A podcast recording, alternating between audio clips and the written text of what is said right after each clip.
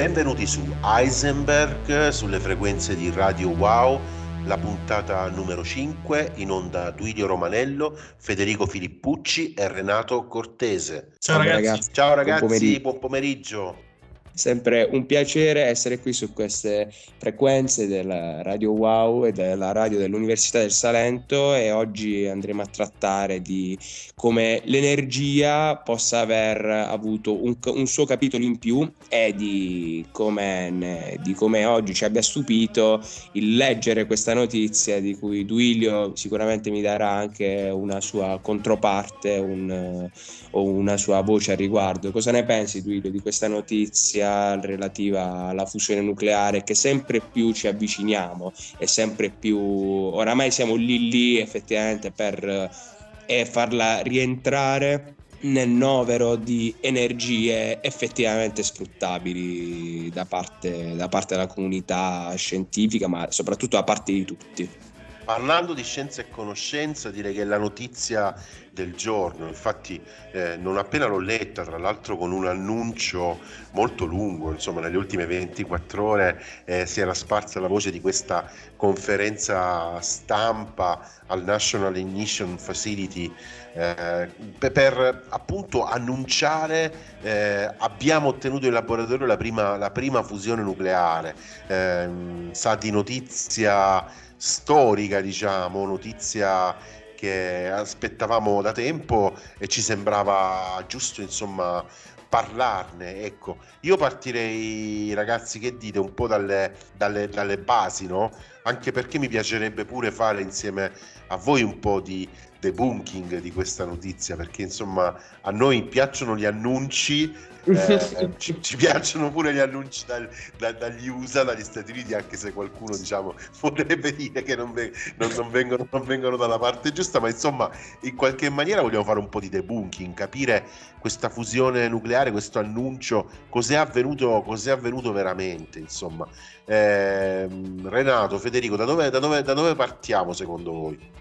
Allora, le, la, la fusione, allora, ad oggi secondo me dovremmo parlare un attimo di, um, di, di, della differenza tra fissione e fusione nucleare. Praticamente la fissione è quella che utilizziamo fino ad oggi, che utilizza del, dell'uranio, uh, uranio tra l'altro impoverito. Uh, magari nel corso della puntata vedremo anche le differenze tra, tra l'uranio impoverito e quello arricchito, no? le varie differenze. E poi... Um, ecco, la, la, fissione è quella che viene utilizzata fi- finora eh, dalle centrali nucleari, diciamo classiche, per la produzione di energia. E quindi l'uranio viene utilizzato come combustibile fossile per riscaldare dell'acqua che poi fa girare una turbina. La centrale termonucleare praticamente è questo. Invece la, la, la fusione eh, sfrutta un altro principio, abbiamo sempre a che fare con, con, gli atomi, ma al posto di scindere l'atomo, perché fissione vuol dire proprio scissione, eh, si fa una fusione creando degli, degli atomi più leggeri, eh, fondendone due più pesanti e ovviamente perché si ottiene un atomo più leggero? Perché tutta la massa che si perde per la teoria della relatività è appunto energia. Infatti Renato è importante questo punto che tu, che tu, hai toccato perché parte tutto poi da lì. Io infatti lo stavo per dire ma mi hai preceduto no? il concetto di, di, relatività. Parliamo di reazioni, parliamo di reazioni a livello di nucleo eh, e partiamo appunto dal presupposto postulato da, da Einstein che eh, la massa si converte in energia e che piccole differenze nella massa eh, comportano poi lo, sprigion- lo sprigionarsi di grandissime quantità di energia. Tu hai citato le centrali nucleari, eh, nostro malgrado, prima delle centrali nucleari ad uso eh, civile, diciamo la eh, fissione nucleare è stata poi utilizzata anche in, in, ambito, in ambito, bellico, eh, ricordiamo appunto Hiroshima eh, e Nagasaki e quindi l'utilizzo delle, delle, delle, bombe nucleari che ha portato alla fine in qualche maniera della, della, della, seconda, della seconda, guerra mondiale. Però eh, appunto partiamo dalle basi, quindi eh, fissione vuol dire dividere degli atomi molto pesanti, eh, l'uranio, il torio, atomi molto molto pesanti pieni di tanti altri elementi, pieni di protoni, pieni di eh, neutroni. Fusione invece vuol dire esattamente l'opposto, che poi un po' è quello che avviene nel Sole, no? atomi di idrogeno che sono talmente vicini che si uniscono a formare degli atomi di elio, producendo in questa fusione appunto una quantità enorme di energia, che poi è quella che tutti i giorni, insomma, adesso magari in inverno non tanto, ma sicuramente ad agosto la, la, la sentiamo eh, l'energia e vediamo appunto la luce, la luce del sole che arriva, che arriva sulla Terra. No? Eh, forse un po' qui c'è anche l'interesse per questa scoperta, si parla tanto di della fusione come energia pulita, no? l'energia che viene, che viene, dal sole. Cosa c'è di più, di più pulito, forse, no? e, di, e di più mm, mm, mm, naturale? Sì. Beh, me vengono in mente a proposito dell'energia sfruttabile attraverso il sole, il come si possa utilizzare ora cambiando un attimo anche le rotte del nostro discorso, ma decisamente interessante vederlo anche un po' la portata eolica del come un pannello possa essere rivisto, un pannello solare mi riferisco, e dare un certo tipo di forma, un certo pannello fa sì che tu possa assorbire maggiore energia proveniente dal sole oppure il posizionare un certo satellite in una certa distanza collocato fuori dall'atmosfera terrestre in direzione, prendetela con le pinze quello che sto per dire, però in direzione eh, verso eh, i, i, raggi del sole eh, fa sì che tu quell'energia la possa cogliere e quel satellite possa fungere da mediatore.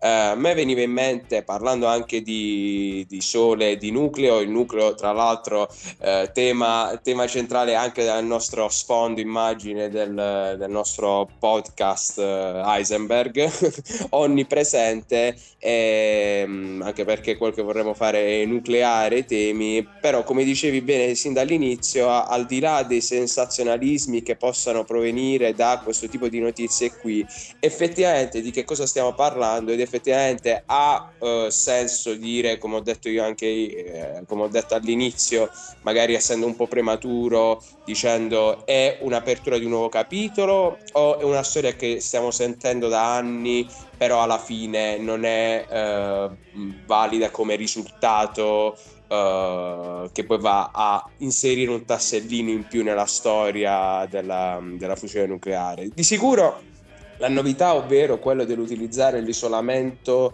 uh, con laser, comporta un'innovazione, anche perché questo apre a un nuovo modo di sperimentare ricreazio- eh, tentativi di ricreazione della fusione nucleare per mezzo di un'altra maniera. Infatti io non so come cosa sia venuto in mente a questi scienziati della California, eh, tra cui Jennifer Granholm, che è colei che ha annunciato uh, questa, um, questa, svolta. Uh, però di per sé cosa, cosa, ne potremmo dire al riguardo dell'utilizzo del laser? Anche perché io e Renato in un episodio precedente parlammo anche della funzionalità del laser eh, quando stavamo parlando di uh, apparecchiature eh, legate al corpo, tra cui anche l'utilizzo di, del laser per interventi fatti agli occhi. Il laser, cosa, cosa, ne pensi tu invece, Duilio, del laser? Perché la nostra l'abbiamo più o meno detta al riguardo, tu invece cosa, cosa ne pensi? Può... Eh, considerate che c'è una, c'è una, branca della chimica eh, a cui io sono particolarmente affezionato che prende il nome di fotochimica, che è appunto la, la chimica che studia le interazioni fra luce e materia, che eh, in tutti questi anni, proprio l'Università di Bologna lo ha fatto, ha utilizzato i laser addirittura come dispositivi come interruttori ecco, per dispositivi o motori molecolari, quindi il laser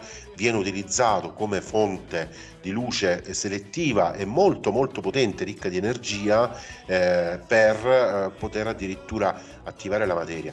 In questo caso diciamo eh, se posso eh, permettermi, sembra quasi uno scacco, perché in realtà in questa corsa alla fusione nucleare, no? ne parlavamo con Renato anche scambiandoci qualche appunto via, via chat, la Cina sembrava ehm, estremamente più avanti, anche l'Europa su questo. Il punto però è che sia la Cina che l'Europa avevano realizzato dei prototipi che prevedevano eh, l'utilizzo di eh, magneti enormi, perché in realtà Qual è il vero problema della fusione nucleare? Che i due atomi di idrogeno insieme non ci vogliono stare, cioè stanno bene da soli, Quindi in realtà nel momento in cui tu li avvicini si generano delle forze repulsive che in qualche maniera vanno, vanno eh, sfidate, eh, bisogna in qualche maniera superarle e per fare in modo che si inneschi e che quindi avvenga la fusione fra due atomi diciamo di, eh, di idrogeno eh, la materia deve essere portata in questo stato ad altissima temperatura e ad altissima pressione che viene definito appunto plasma Ecco, i cinesi e eh, gli europei eh, questo, questo, plasma avevano deciso di farlo attraverso l'utilizzo di questi superconduttori, questi megamagneti a forma toroidale, anche attraverso l'utilizzo di eh, intelligenza artificiale che in qualche maniera poteva apprendere quali fossero le impostazioni corrette per poter garantire una certa efficienza nella reazione. Gli americani invece ci hanno sorpreso hanno utilizzato 200 laser per scaldare eh, questi atomi di idrogeno a temperature di oltre 180 milioni di gradi Fahrenheit, una pressione ah, superiore a 100 miliardi di volte quella dell'atmosfera terrestre, hanno creato questo, questa, questa condizione tale per cui sono riusciti ad ottenere praticamente il 20% in più dell'energia che hanno dato al sistema. Quindi per la prima volta nella storia una reazione di fusione eh, diciamo, ha generato più energia di quella diciamo, eh, di innesco, di quella iniziale. Attenzione però, eh, qui poi c'è, c'è un trucco su questo perché mh, in realtà le cose non stanno veramente così. Ecco, ecco Vediamo eh... bene, vediamo bene come sono stati anche utilizzati questo tipo di termini, perché secondo me il crinale su cui bisognerà lavorare anche dal punto di vista comunicativo, anche del come il media diffonde poi la notizia, è proprio questa del innesco minore rispetto alla portata, alla, all'energia che poi effettivamente ci arriva di rimando, giusto Duilio o c'è qualche aspetto che, su cui bisogna sollevare qualche dubbio? Allora, a me ha fatto ridere il fatto che qui parliamo di una resa netta, cioè tra l'energia data al sistema e quella ottenuta indietro c'è stato un 20% in più. Perfetto, grandissimo punto di partenza. È la prima volta nella storia che questo avviene con una reazione di fusione. Finora, diciamo, c'erano stati dei tentativi di realizzare la fusione in tempi brevissimi, sempre però, diciamo, con una reazione che era una reazione negativa, che quindi diciamo non, non dava indietro l'energia di innesco. Il punto però è che adesso inizia il gioco, perché questo sistema cioè non solo deve produrre il 20% dell'energia in più che gli diamo, ma deve produrre per esempio tutta l'energia necessaria per far funzionare i 100 laser, che è tipo 100 volte superiore a quella necessaria per l'innesco. Quindi cioè, ci rendiamo conto di, di, di quanto siamo lontani no? rispetto poi. Quello che l'uomo della strada immagina in questo momento. È stata fatta una conferenza stampa in pompa magna.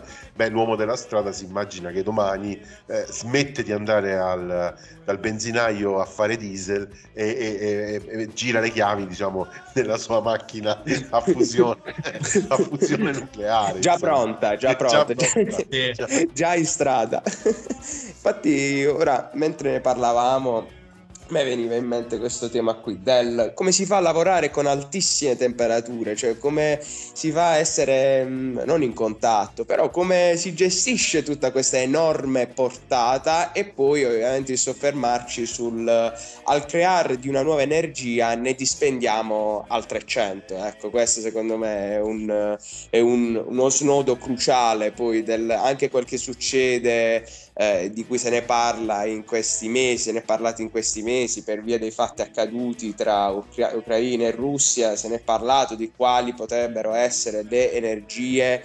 eh, ipotizzabili qui in Italia, quindi parlando poi nel limite nostro territoriale e, poi effettivamente se il realizzarle ci porta a lungo termine un vantaggio, però nel breve termine ci sono dei costi veramente alti. Ecco, come si gestisce questo punto qui? E, e poi la prima domanda è il, come lavorare con altissimissime temperature, cioè robe non neanche concepibili, non so, non so come mentalizzarle, ecco, cosa, cosa, ne pensate ragazzi, cosa, cosa me ne potete dire a riguardo?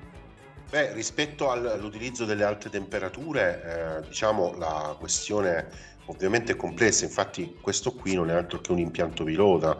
Un altro problema che eh, chi eh, si occuperà di probabilmente le future generazioni, perché parliamo almeno, eh, hanno parlato almeno di 30 anni diciamo, di tempi per poter realizzare diciamo, un utilizzo industriale eh, di questa nuova tecnologia.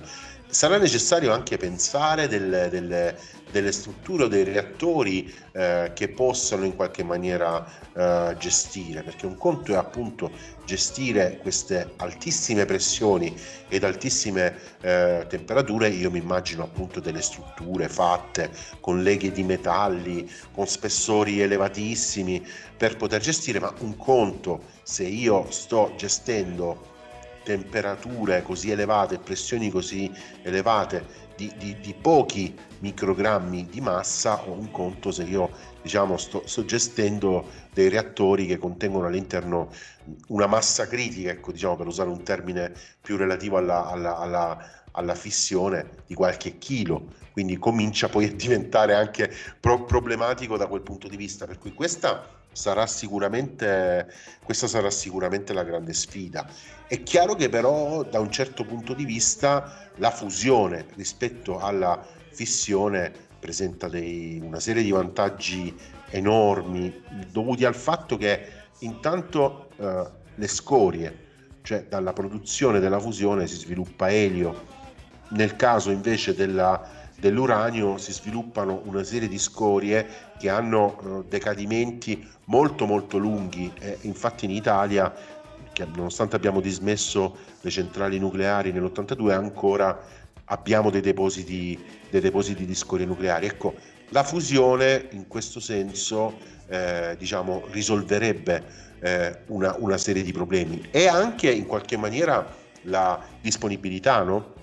Eh, L'uranio comunque è un materiale eh, raro, disponibile in quantità limitata, da un certo punto di vista l'idrogeno, anche se il trizio è particolarmente instabile, l'idrogeno è uno degli, de, de, degli elementi più diffusi eh, sulla, sulla, Terra, mm, diciamo il costituente eh, principale, no? non in senso ponderale, ma dell'acqua, quindi diciamo in termini di numero di atomi per, perlomeno, eh, quindi diciamo sicuramente questo, questo rappresenta, rappresenta un vantaggio.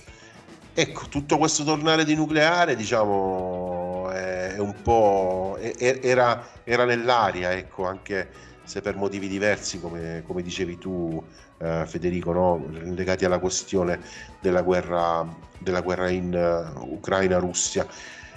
Che facciamo ragazzi? Io in realtà volevo proporvi come nostra consuetudine un, uh, un brano. Uh, che dite? È il momento o vogliamo magari, Renato, non so se vuoi aggiungere qualcosa o Federico? Io per il momento mi fermo, per il momento mi fermo e do spazio di certo al brano scelto anche perché ci avevi annunciato questo brano e io vedendo alcune scene del film da cui è tratto mi sono subito preso bene, mi sono subito eh, ritrovato a casa. E, ehm, e, poi volevo giusto aggiungere, ma conclusivamente, che mm, se la fusione nucleare entrasse poi effettivamente nel rango di eh, energie eh, implementate anche nella sua serialità eh, si toglierebbero problemi legati soprattutto alle scorie. E togliere questo tipo di problema qui renderebbe eh, la produzione di energia una delle produzioni di energia migliori decisamente più, eh, decisamente più avanti a noveristiche. Sicuramente le tre cose da tenere d'occhio per il nostro futuro, anche come sfide e obiettivi dei prossimi 30 anni, sono le tre seguenti, ovvero eh, il, funzio- la fusione nucleare, come ne stiamo parlando ora, l'intelligenza artificiale e il computer quantistico. Secondo me sono le tre, tre, campi di ricerca su cui bisogna tenere un occhio di riguardo e su cui tutti ci stiamo muovendo piano piano.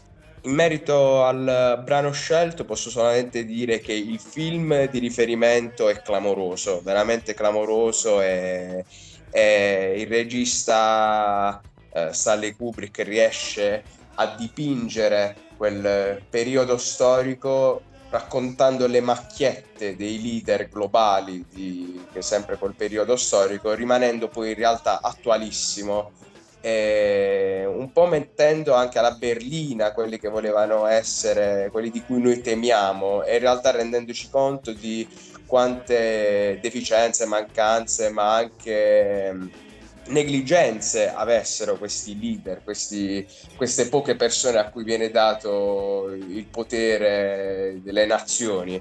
E merita questo, Duilio, tu cosa vorresti aggiungere, o Renato, cosa vorresti aggiungere mm, al, al brano che stiamo per sentire?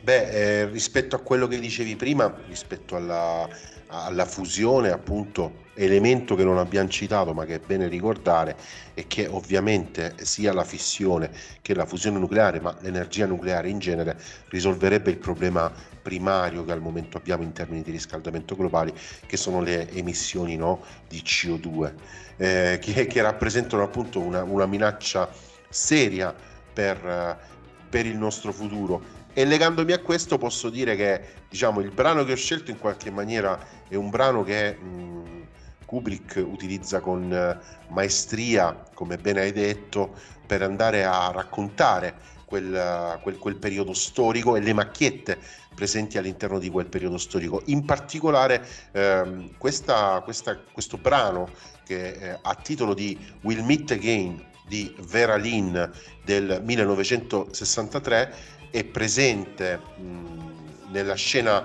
finale del film Doctor Strangelove del, di Stanley Kubrick del 1964 e, e queste parole diciamo sulle scene finali del film che rappresentano eh, le, le, fasi preliminari di un olocausto nucleare con eh, diciamo questo titolo Will Meet Again suonano beffarde ma molto molto poetiche. Buon ascolto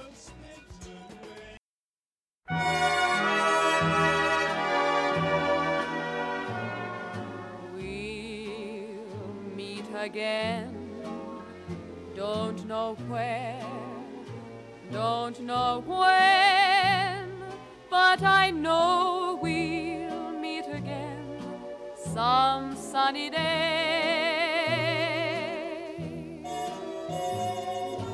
Keep smiling through, just like you always do till the blue skies drive the dark clouds far away.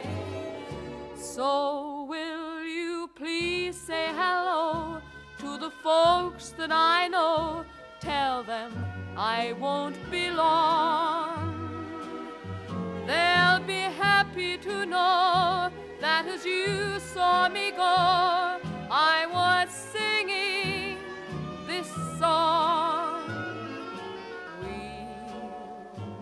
again. Don't know where, don't know when, but I know we'll meet again some sunny day.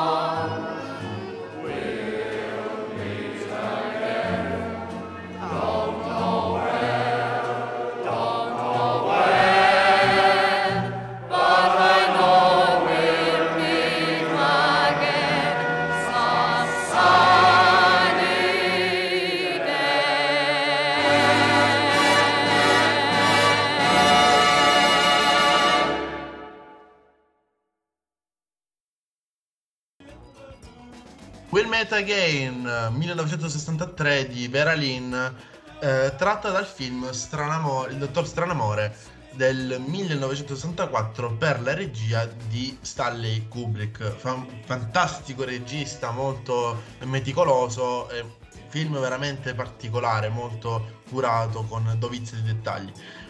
Torniamo dunque al, all'argomento del, del giorno che eh, abbiamo appena trattato proprio l'energia nucleare no? con, con, l'ultima notizia eh, appena giunta dall'America che eh, riguarda eh, la, la, fusione e invece adesso parliamo di intelligenza artificiale. Beh, è una frontiera molto molto eh, caotica potremmo dire, eh, visti i risultati anche potremmo dire spettacolari eh, che, mm, che, vediamo poi con tutti i vari ehm, esperimenti che si fanno anche a livello di mh, mm, eh, divertimento, nel senso che qualcuno si può divertire come io stesso mi sono divertito, diciamo così, con eh, Dallimini, eh, programma spettacolare proprio per l'espansione di, di, foto, partendo da una foto eh, qualunque ci si può espandere, si può, si può creare anche un, un'immagine eh, partendo da zero proprio con, con l'intelligenza artificiale. E parlando nel fuori onda, eh, Federico ci ha parlato, diciamo così, eh, tra noi di un'applicazione fantastica che permette proprio la simulazione attraverso l'intelligenza artificiale della voce di, di celebrità praticamente. E, beh, eh, effettivamente non ne sono esente perché su TikTok ha spopolato ecco, con, con il montaggio di diverse celebrità che si rifaceva dire eh, le, le, peggio cose. mi sono divertito anch'io in questo, in questo modo, sentendo eh, chiunque, dal politico a qualunque altra celebrità che diceva appunto le, le peggio cose. Quindi Federico, magari illuminaci un po' su questa frontiera. E in merito a questo a me viene subito in mente che parlando di politici con voce modificata ci sono anche politici con volto modificato, ovvero i cosiddetti deep, deepfake. I deepfake sono questa sorta di finzione che viene fatta con il volto di una certa persona, di un certo individuo che viene scelto. In questo caso, secondo me il eh, dover essere attenti passa sul, sull'aspetto del nel momento in cui io creo un deepfake, ovvero il volto, che ne so, di uh, un certo politico X, e nel momento in cui creo anche una voce con l'intelligenza artificiale, io teoricamente ho una possibilità immensa di fargli dire qualsiasi cosa e posso mettere online un video dove dice una qualsiasi cosa questo tipo di politico qua. Il rischio è legato al un conto è divertirsi, un conto è creare dei meme, un conto è creare dei contenuti di intrattenimento che poi terminano lì. Un altro conto invece è creare dei veri e propri video dove ci sono dei messaggi politici sbagliatissimi e in più questo video magari che ne so gira su TikTok e prende anche la sua attenzione è una persona che non sa discernere bene ma anche perché è difficile molte volte discernere bene se sia un video vero o un video falso soprattutto i deepfake e trovarmi un video dove penso che quel politico X stia dicendo una certa cosa.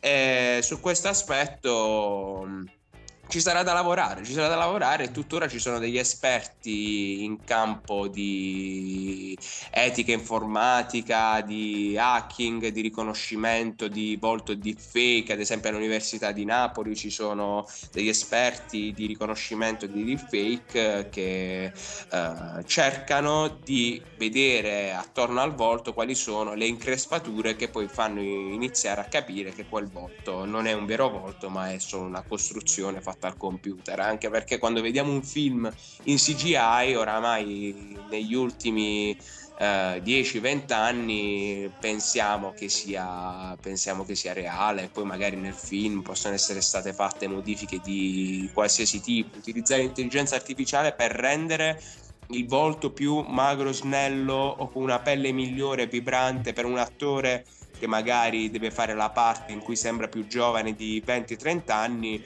è una cosa che viene ben fatta e basta veramente avere 10 uh, artisti nel campo CGI che ti fanno un progetto di questo tipo e un conto è utilizzarlo per il bene o il giusto della causa del creare un'opera d'arte, un altro conto invece quando queste diventano mosse bieche o ideologiche.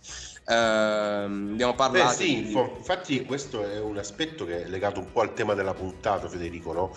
il futuro della della scienza in qualche maniera ci mette subito di fronte quando parliamo di intelligenza artificiale a possibili implicazioni o possibili utilizzi che in qualche maniera sono eh, diciamo eticamente, eticamente non, non, corretti o eticamente non accettabili. Eh, quando penso tra l'altro di etica robotica penso anche a tutto, tutti quegli studi che sono eh, stati fatti e che vengono fatti nel campo per esempio dell'automotive e dell'auto diciamo a, a, a conduzione automatica eh, proprio di scelta per quanto riguarda situazioni, situazioni di, di, pericolo.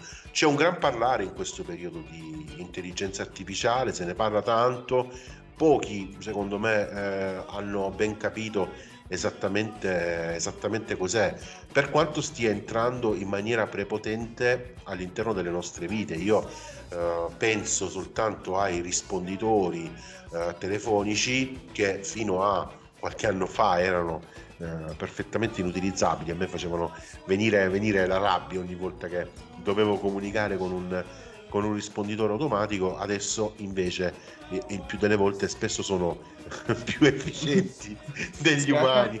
Ma anche a me fanno venire una rabbia insopportabile, ma eh, pensiamo a questo fatto, quando con la nostra compagnia telefonica effettuiamo la chiamata, quella è preregistrata e oramai abbiamo fatto anche, ci siamo fatti il callo eh, in merito a questo ma io ora trovo una roba insopportabile perché il problema che ho io col mio telefono, ecco, prendiamo, prendendo come esempio questa cosa della quotidianità, vorrei parlarne direttamente con un altro umano, vorrei parlare direttamente con una persona che mi possa capire, mi possa comprendere, non con un assetto regolamentato, artificiale, eh, che poi probabilmente non risponderà completamente alla mia risposta. Ecco, diciamo chat CBT è quello, CBT è quello che è stato sviluppato ora per OpenAI ed è un si avvale di motore GP3.5, quindi una versione aggiornata del GP3 classico e molti parlano del fatto che questa intelligenza artificiale sarà in grado di soppiantare, anche esperti di Microsoft l'hanno detto,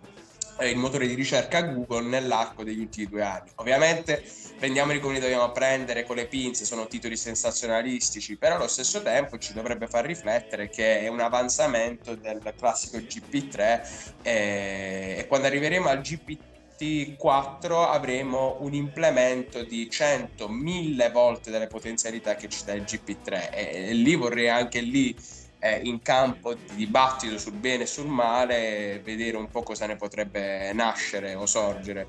Eh, entra in modo prepotente, come dicevi tu, Duilio, anzi ti lascio la parola per finire il discorso, come può essere con TikTok, come dicevo prima, su TikTok ci possono essere video di 10 secondi con manipolazione atte al farti credere un certo qualcosa rispetto che ad altro ed entra in modo furtivo, quindi bisogna più che mai essere vigili, attenti e non dico ipercritici, però con una giusta dose di saper critico mentre utilizziamo gli oggetti del nostro quotidiano, anche le applicazioni del nostro quotidiano, tra cui Instagram, TikTok, Facebook, Google, YouTube, sempre con una certa discrezionalità, ovvero è un oggetto, è un qualcosa ne, con cui io me ne distacco. Poi i legami li devo cercare con le capacità che mi riescono a dare questi mezzi, ad esempio in Wikipedia, però i legami effettivi, quelli che ci rendono quelli che siamo, li dobbiamo trovare attraverso le persone che stimiamo, che apprezziamo e con cui siamo ogni giorno, eh,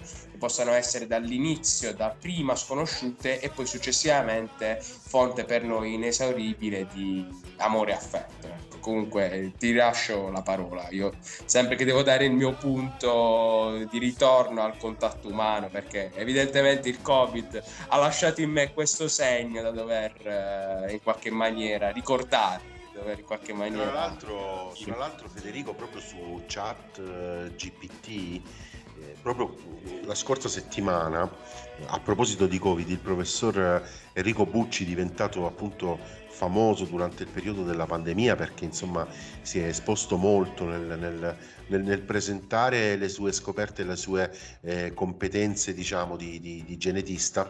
Ha pubblicato nella rubrica che tiene eh, su, su, Il Foglio Cattivi Scienziati la sua intervista eh, a chat eh, è molto simpatica se, se vi capita eh, leggetela perché lui parte diciamo facendo, eh, facendo al, a, al software qualche domanda, domande del tipo mh, chi era Carneade? Carneade, ricordate il Carneade chi era, chi era costui di Manzoniana, di Manzoniana memoria? E qui eh, chat eh, GPT è perfetto, La, nella stessa maniera è perfetto rispondendo alla domanda cos'è un fullerene, fa un, quasi un trattato, un trattato di chimica, la legge dell'azione di massa, poi però uh, Bucci gli fa una domanda uh, presa da un test Invalsi.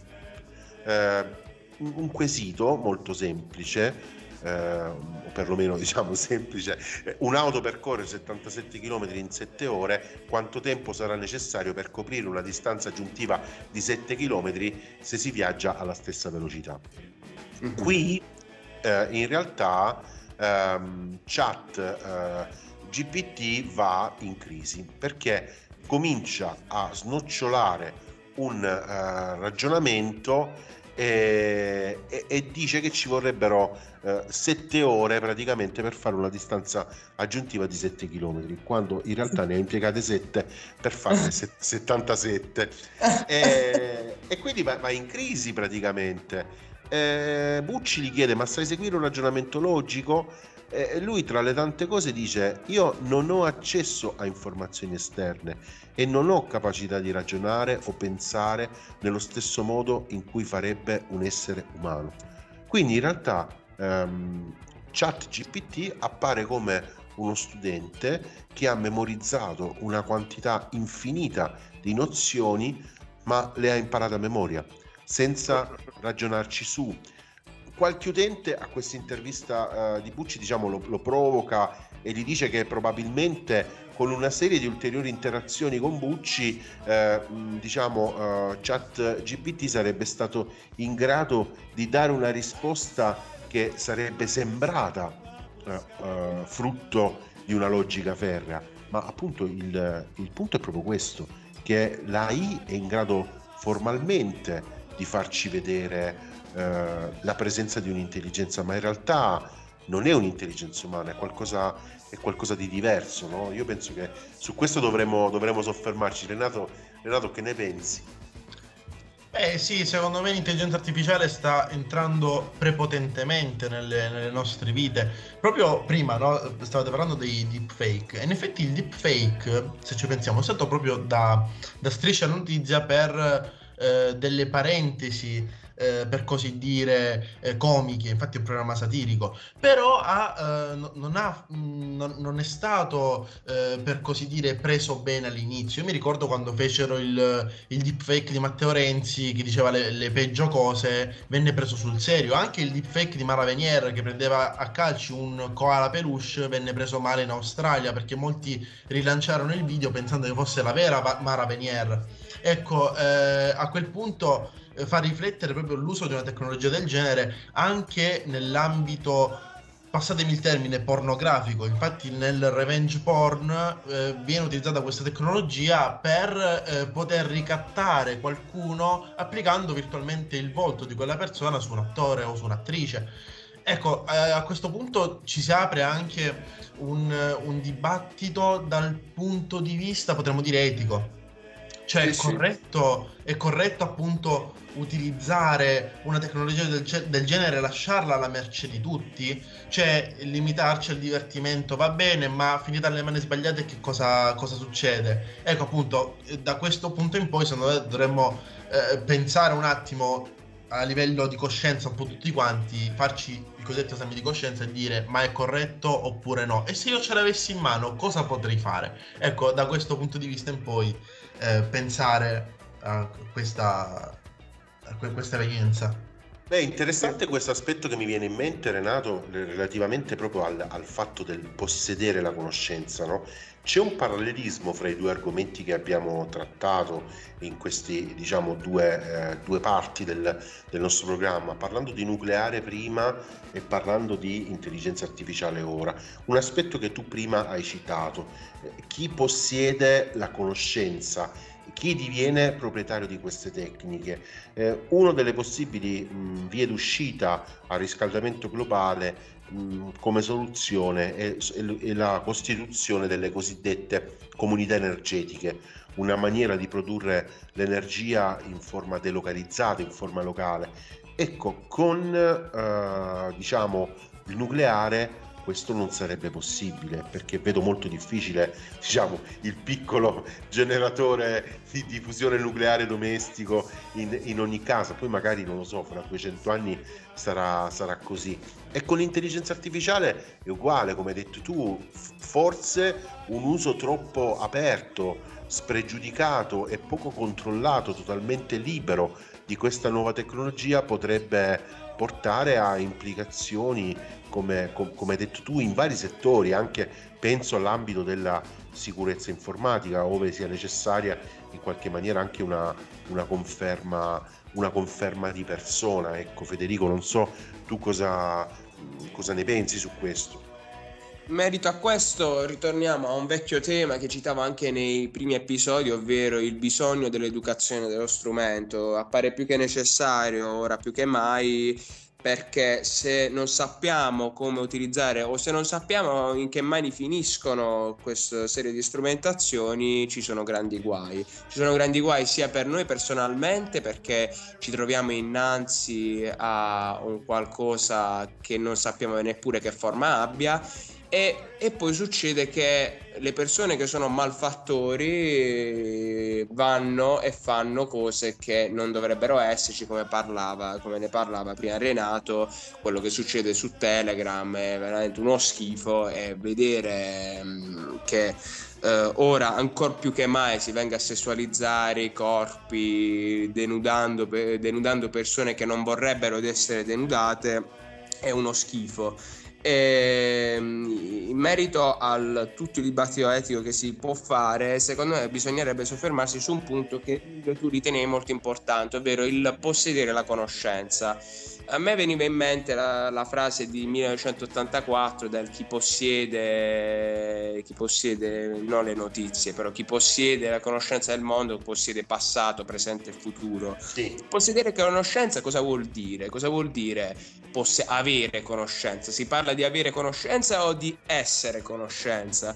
Perché avere conoscenza è quello che c'ha l'intelligenza artificiale, essere conoscenza siamo noi, siamo noi umani. Secondo me questo è un ottimo inizio, un, picco- un piccolo step per iniziare a ritagliarci un discorso riguardo alle differenze che convivono tra noi e, e l'intelligenza artificiale. Ad esempio, le risposte in output date all'intelligenza artificiale sono ampiamente studiate, però le risposte in input dell'intelligenza artificiale di meno, ovvero in che senso? Anche perché molti informatici me ne daranno addosso, perché il, la serie di allenamenti che fa l'intelligenza artificiale sono tutti in input, però l'input che c'è l'intelligenza artificiale, ovvero il sentire e il provare, quello che è pienamente umano, non è lavorato, non è approfondito come si dovrebbe e secondo me è fatto anche appositamente che non sia approfondito come si dovrebbe proprio per evitare che acquisisca fin troppa umanità non necessaria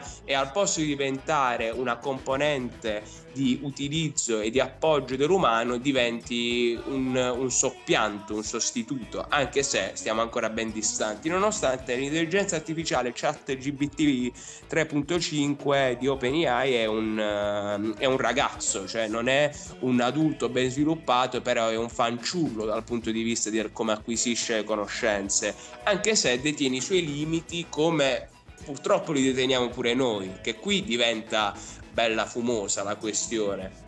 e, i limiti possono essere di, se l'intelligenza artificiale ha un limite di tipo logico ecco c'è veramente da rifare completamente tutta la struttura perché almeno in quale ragionamento logico si dovrebbe ritrovare eh, è sconnesso da quell'emotivo questo di certo ma in merito a questo mi veniva in mente che se le critiche fatte a Bucci in merito al come ha utilizzato l'intelligenza artificiale per porre delle domande c'è la questione della memorizzazione, ovvero l'intelligenza artificiale alla seconda domanda ipotetica di Bucci relativa al uh, sì, è sbagliato, dovevi fare in questa maniera qui. Nel momento in cui dà questo know-how all'intelligenza artificiale, essa acquisisce una nuova memorizzazione, un modo di fare un ragionamento logico. Quindi il test dell'invalsi fatto nella prima fase riusciva fallace, ma nella seconda fase con l'acquisizione mnemonica che fa l'intelligenza artificiale, secondo me ne sarebbe riuscito di successo. Poi un te- un'altra tematica che volevo trattare, avevo detto altre tematiche importanti sono quelle legate al computer e al supercomputer. Una notizia di questa settimana è quella del, di Leonardo, il supercomputer uh, che sì. si trova a Bologna, che poi lascio la parola anche a te Duilio che è diventato il quarto supercomputer non so se in Europa o nel mondo per potenza. Ma eh, credo al mondo se ricordo bene. Comunque sì. diciamo Bologna è stata mh, già da anni all'avanguardia. Ricordo che comunque tra l'altro quando, anche quando si parla di, di, di, di computer ma um, diciamo anche di innovazioni in ambito, in ambito informatico l'università di Bologna diciamo è stata sempre molto molto all'avanguardia. Eh, non a caso diciamo ne parlo con così tanto affetto perché, perché, è stata la mia città per 17 anni e diciamo anche, anche, la, mia, anche la mia università eh, però cosa dite ragazzi? Io direi che prima magari di passare a questo argomento, su quello del, del, del supercomputer, io, io mh, intanto vi lascio e vi, e vi, saluto perché come mia abitudine diciamo eh, sparisco nella seconda, nella seconda parte, però insomma lascio gli ascoltatori in, in ottime mani e ottimissime voci.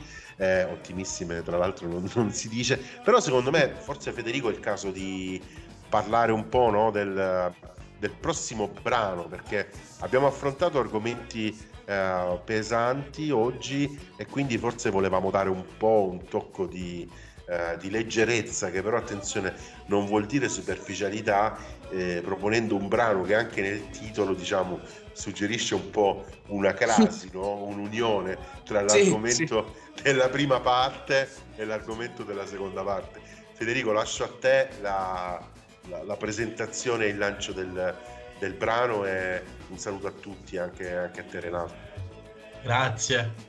Grazie Duilio, grazie Duilio. Come sempre ineccepibile e anche se non sarei presente nella seconda parte con noi nello spirito. E, ehm, e, tra l'altro in merito a questo brano che è Bomba Intelligente di Eli le storie tese dall'album Figata de Blanc, volevamo alleggerire un po' il carico di quest'oggi perché abbiamo tra- trattato di, di certo tematiche abbastanza pesanti, tra cui la prima, eh, la fusione nucleare, che ne abbiamo parlato in campo energetico, evitando o parlandone leggerissimamente dal punto di vista invece di quel che ne comporta per le cause nefaste della belligeranza, ma volevamo uh, un po' ridurre la, il carico di questo con un gruppo che con la sua demenzialità si è ritagliata una parte importantissima nella storia della musica italiana e io l'ho sempre amati le storie tese. Non vedevo l'ora di piazzare un,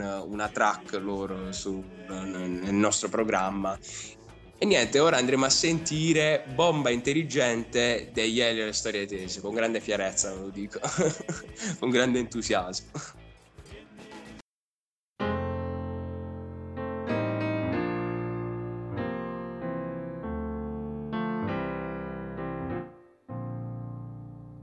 sostenendo con la forza della ragione che una bomba possa essere molto intelligente, le potresti domandare poco prima dell'esplosione la descrizione d'un tramonto o se ha fatto già l'amore oppure no.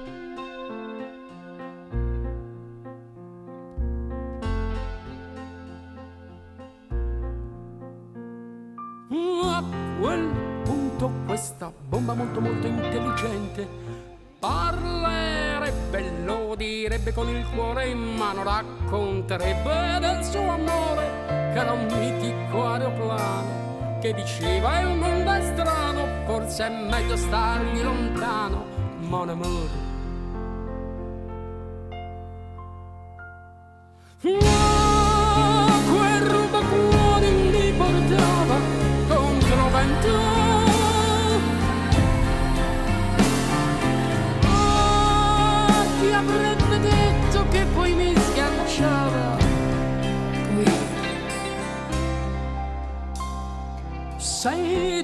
Seducendo il congegno di puntamento dimostrandosi una bomba molto intelligente con un gesto eccezionale strizza fuori il suo potenziale e tuffandosi nel mare abbracciò tutta la gente. E salutò quel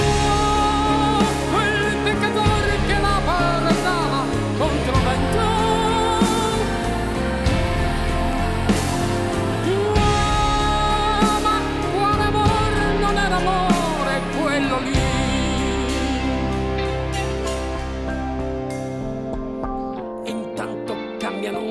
stagioni e le opposte fazioni stilano accordi e conclusioni e che non tengono conto e non prevedono eventuali amori. Eventuali Ah, ci mise a stare zitto lì sul fondo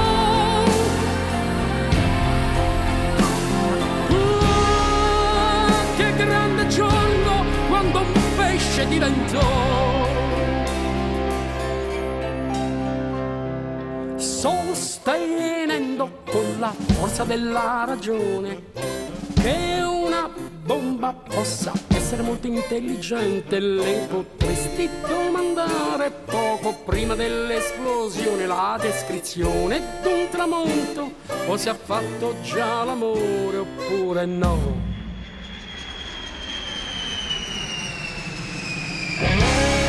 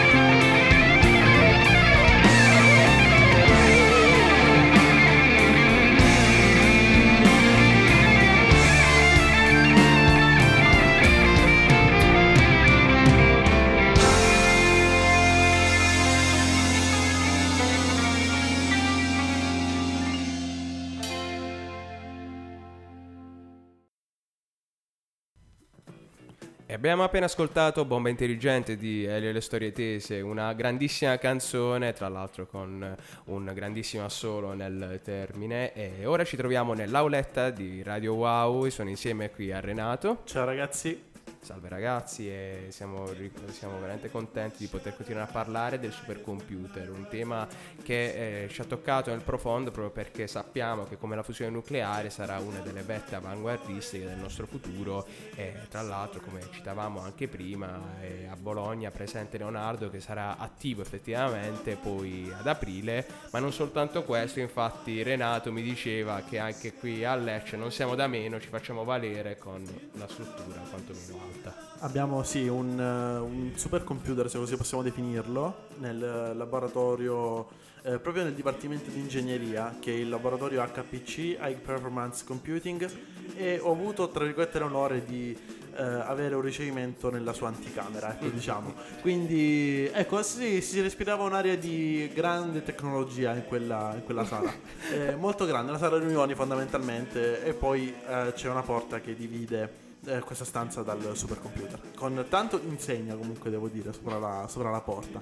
Eh, no, è mm, un ambiente veramente spettacolare, molto magico, possiamo Ma, dire. ma poi mi hai detto che all'ingresso era presente pure un coppone di Ferrero Rocher, manco fosse Dettagli. sponsorizzato da- dalla Ferreri supercomputer, Ma, poi non ma- vorrei ma mai. mi ecco. facevano gola quei- quelle praline? Eh, secondo me No, ma essendo venerdì mattina comunque, no? Sai, venerdì per tutti. Sai che, che voglia di, di mangiare, di agguantare una di quelle praline? Mamma mia, ma tu immagini, secondo me lo facevano apposta per distrarti dal fatto che ci fosse un supercomputer No, ma io, io programmavo, io avevo il reggimento proprio di informatica. Io programmavo, Mhm. risolvevo le- gli, gli errori nel, nel programma, guardavo quella coppa proprio con l'acquolina, no? Eh, stavo, Eh, stavo unendo l'utile al direttevole, possiamo Eh, dire. Mi stavi dicendo che sono presenti all'interno di questo supercomputer 8 slot, 8 CPU, 8 processori. 8, computer in realtà, 8, Otto computer. nodi. Ecco, diciamo 8 nodi con due processori per, per nodo, una scheda eh, Nvidia, quindi praticamente è un calcolo parallelo tra eh, processore vero e proprio e eh, anche la, la- la- la GPU. Eh, da quello che so, questo computer viene utilizzato per le, passami il termine, previsioni meteorologiche. Non è proprio così, non ci fanno le previsioni meteorologiche, non c'è un colonnello dell'aeronautica all'interno con due lauree, c'è però ecco, un, um, un laboratorio all'interno del, dell'Ecotecne che è il centro di ricerca per i cambiamenti climatici e lavora anche a livello europeo. E- ed è un laboratorio che si occupa appunto dei cambiamenti climatici e attraverso appunto eh, l'ausilio di, di questi- di queste tecnologie eh, si prodiga appunto al- allo scoprire se ci potrebbero essere dei problemi come ormai si stanno scoprendo e ehm, come dire anche eh, una prevenzione cioè cercare Mhm. di capire come ehm, evitare ecco, questi disastri che già stiamo cominciando comunque ad avvertire. Eh, mi viene in mente la, la- la- la- la tragedia che c'è stata qualche giorno fa a Ustica, eh, e volevo dire a, a Ischia, eh, suonano molto simili. Tranquillo. Sì, ehm, dicevo c'è stata una tragedia a, a Ischia e, e quindi ecco è anche quello un sintomo, possiamo dire, di, eh, di- di- di problemi. I problemi che si stanno per l'appunto accatastando reli- relativi al eh, sempre più crescente riscaldamento globale che poi porta dei fenomeni che sono imprevisti. Averne un margine maggiore di previsione infatti, è il, è il loro infatti obiettivo. lo, lo scopo dello studio è proprio quello, cioè cercare di capire in quali modi intervenire proprio per evitare eh, que- queste, queste catastrofi, queste, queste tragedie immani. Quindi si cerca tutto sommato di, eh, di- di- di- di studiare il più possibile, prevenire, eh, anche a livello, eh, mi viene in mente, no, de- dei terremoti. Eh, lì, eh, sempre in Ecotecne, verso il Dipartimento di Matematica, c'è una stazione ehm, dell'INGV, Istituto Nazionale di Geofisica e Vulcanologia, che si preoccupa proprio del, del monitoraggio ecco, del, del suolo. Quindi eh, diciamo che lì c'è parecchia tecnologia, possiamo dire. E a parte cercare di prevedere o avere un margine di probabilistico per quel che potrà accadere con gli eventi atmosferici, si cerca anche di avere una conoscenza sulla probabilità di alcuni eventi che ci circondano, tra cui le future tecnologie. Oggi un tema che volevo trattare era quello relativo alla singolarità tecnologica. Questa singolarità tecnologica l'ho portata qui in studio a Renato e Renato l'ho visto sprovvisto delle conoscenze necessarie per agguantare completamente il tema. E a riguardo se ne parlava e se ne diceva mh, una panoramica sulla singolarità che potrei farvi citandovi anche la stessa pagina di Wikipedia che di sicuro vi potrà dare una pra- eh, panoramica estensiva. Io ve ne do giusto un accenno così per eh, portarvi alla conoscenza di questo e che è una conversazione centrata sul sempre accelerante progresso della tecnologia e del cambiamento nei moti di vita degli esseri umani, che dà l'apparenza dell'avvicinarsi di qualche fondamentale singolarità della storia della razza oltre la quale gli affanni degli esseri umani, come li conosciamo, non possono continuare. Ovvero sia è un qualcosa che diventa quasi un sostituto, un qualcosa di imprevisto, un calcolo che non avremmo mai potuto prevedere. È come a un certo punto creare un'intelligenza artificiale, formare un'intelligenza artificiale e trovarsi un giorno al posto di un'intelligenza artificiale che svolge calcoli e ragionamenti, un qualcosa che inizia effettivamente a sperimentare un'emozione. Buttandola lì, facendo Sì. un esempio, anche perché oggigiorno vedevo anche l'altro giorno questo sistema che era in grado di riconoscere eh, automaticamente le emozioni e le espressioni facciali.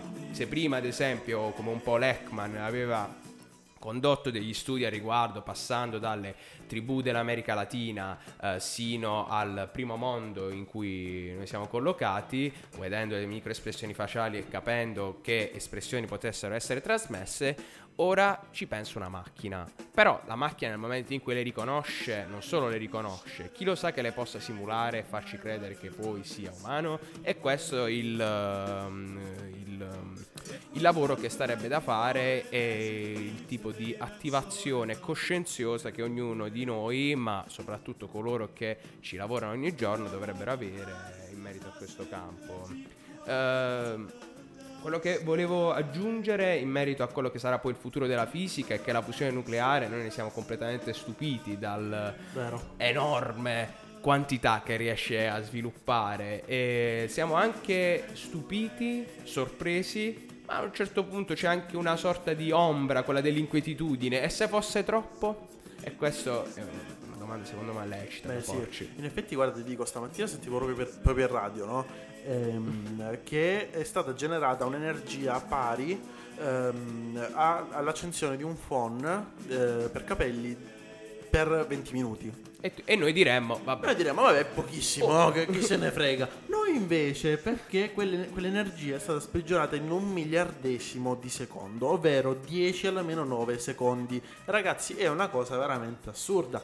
Quindi questo significa che in un secondo avremmo potuto avere all'incirca 666 miliardi di, di gigawatt, se- no, 666, 666 gigawatt in un secondo. che è una quantità spropositata perché se pensiamo che questo viene prodotto in un secondo, immaginate l'avanzamento che se ne può avere qualora sia prodotto per un lasso anche di 30 secondi. Cosa potrebbe succedere dal punto di vista di energie che possono essere portate all'interno per alime- eh, addirittura per alimentare intere città? Tra l'altro non esiste nessuna fonte ad oggi che possa produrre così tanta energia.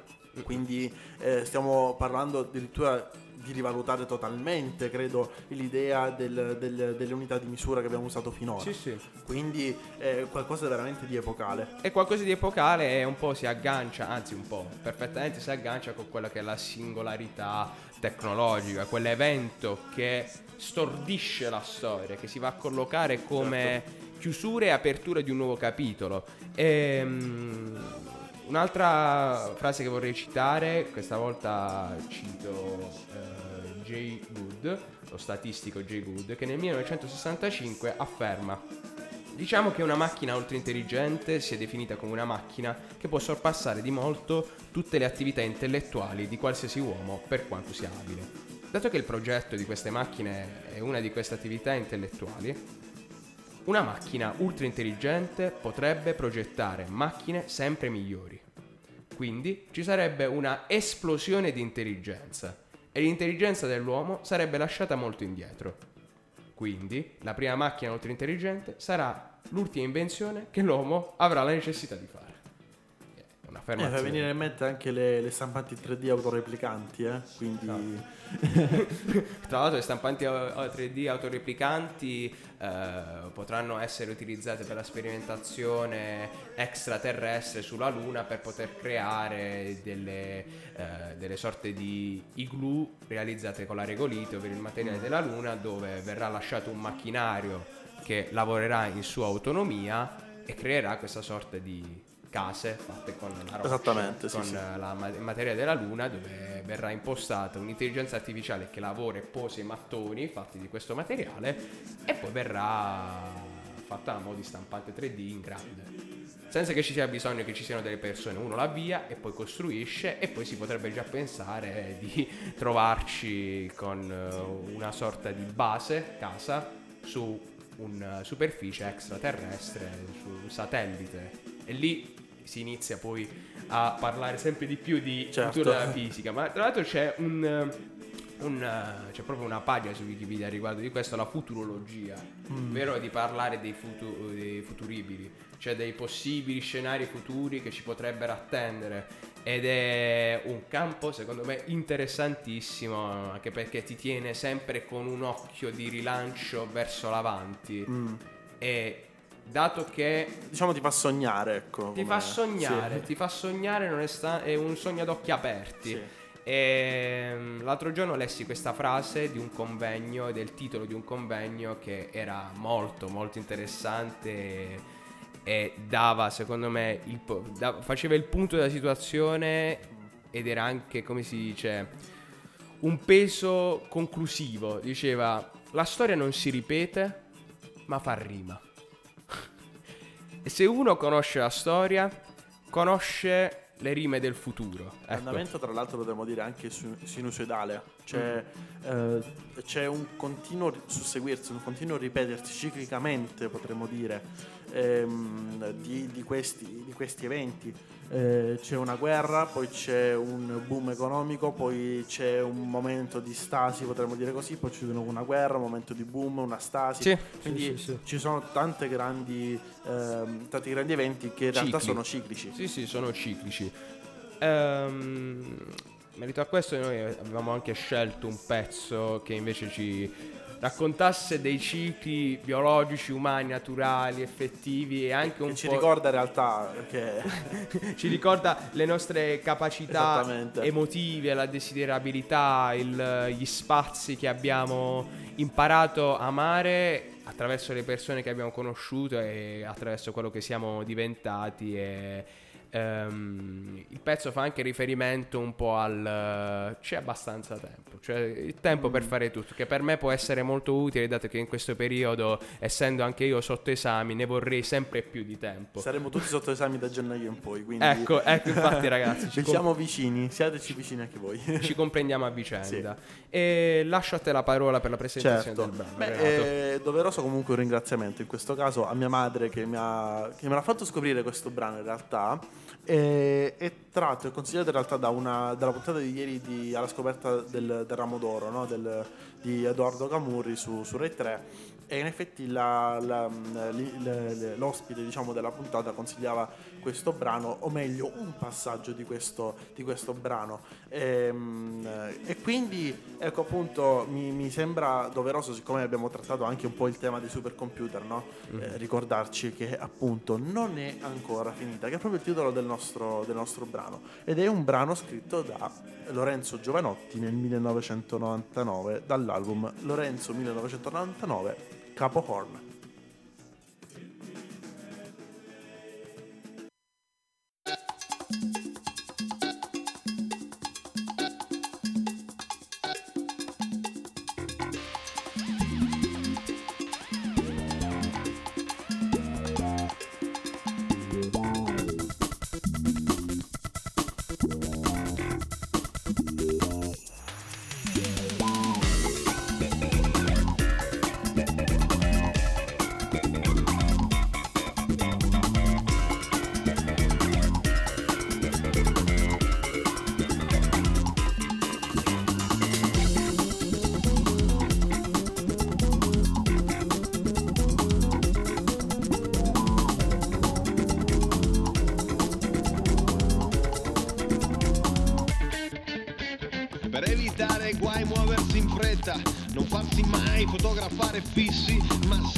poco mossi, saltare fossi, sì saltare fossi.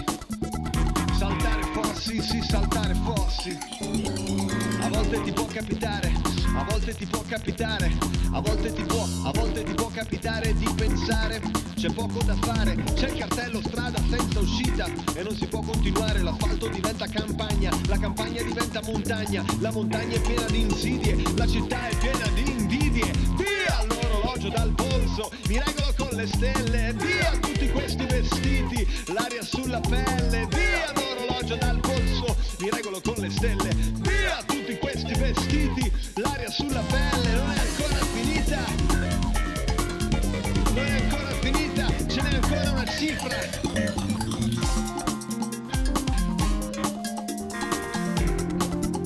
Ah. Per evitare guai muoversi in fretta, non farsi mai fotografare fissi, ma sempre un poco mossi, saltare fossi, sì saltare fossi. La deriva dei continenti ci presenta i suoi inconvenienti, ogni piccola evoluzione è una fase della creazione, non è ancora finita, non è ancora finita, non è ancora finita.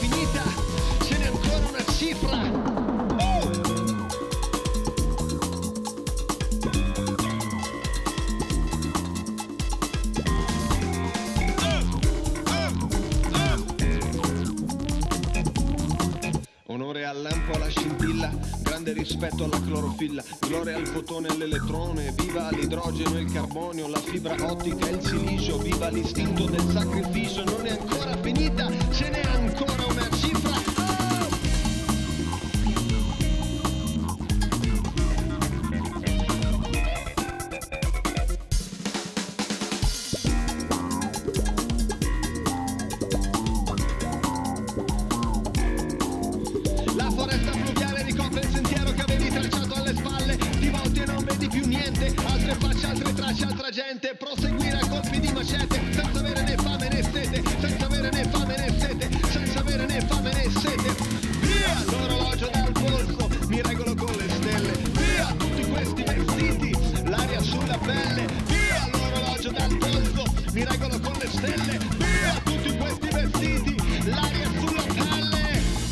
Non è ancora finita, non è ancora finita, non è ancora finita, non è ancora finita, non è ancora finita,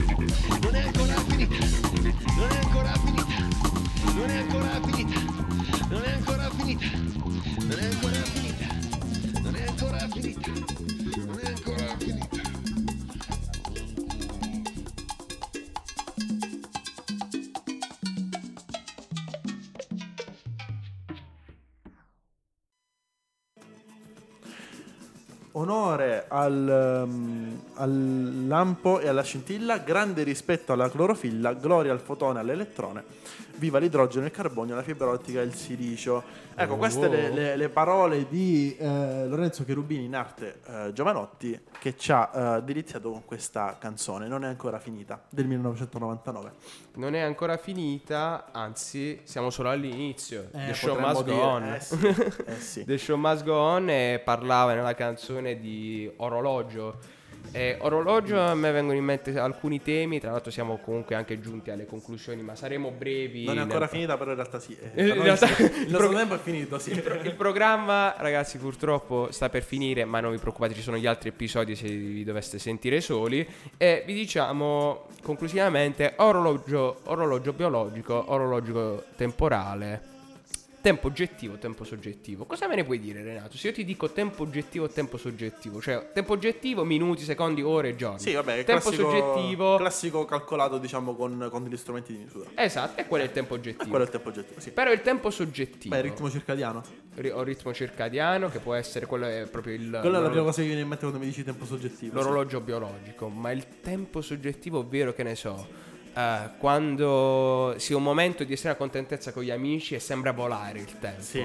Ecco, quello è il tempo soggettivo. Beh, Cioè, sì. co- com'è cercare Oppure quando di- si studia una materia abbastanza dura, dici, cavolo, Sì. sono passate 4 ore invece è passato un quarto d'ora. Esattamente. Ecco, quello lì. Esattamente. Que- quello sì, è la cosa più triste, credo.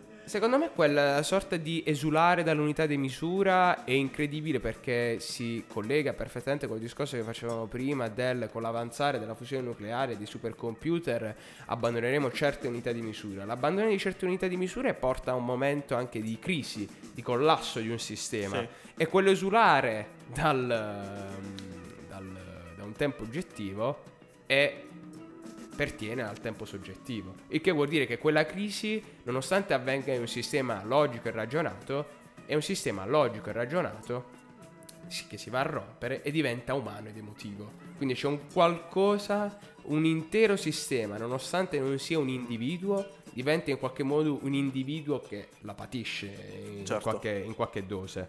Ecco, questo è veramente, veramente tanto interessante. Eh, anzi mi sento, non so come dire, sento che il futuro sia più, più eh, alla mia portata di mano rispetto al passato, Certo, sì. non so come raccontare questa sensazione. È molto interessante eh, quello che poi faremo successivamente quando, sempre nel futuro, Mm. collocheremo più spiegazioni al riguardo e ne ampieremo il discorso.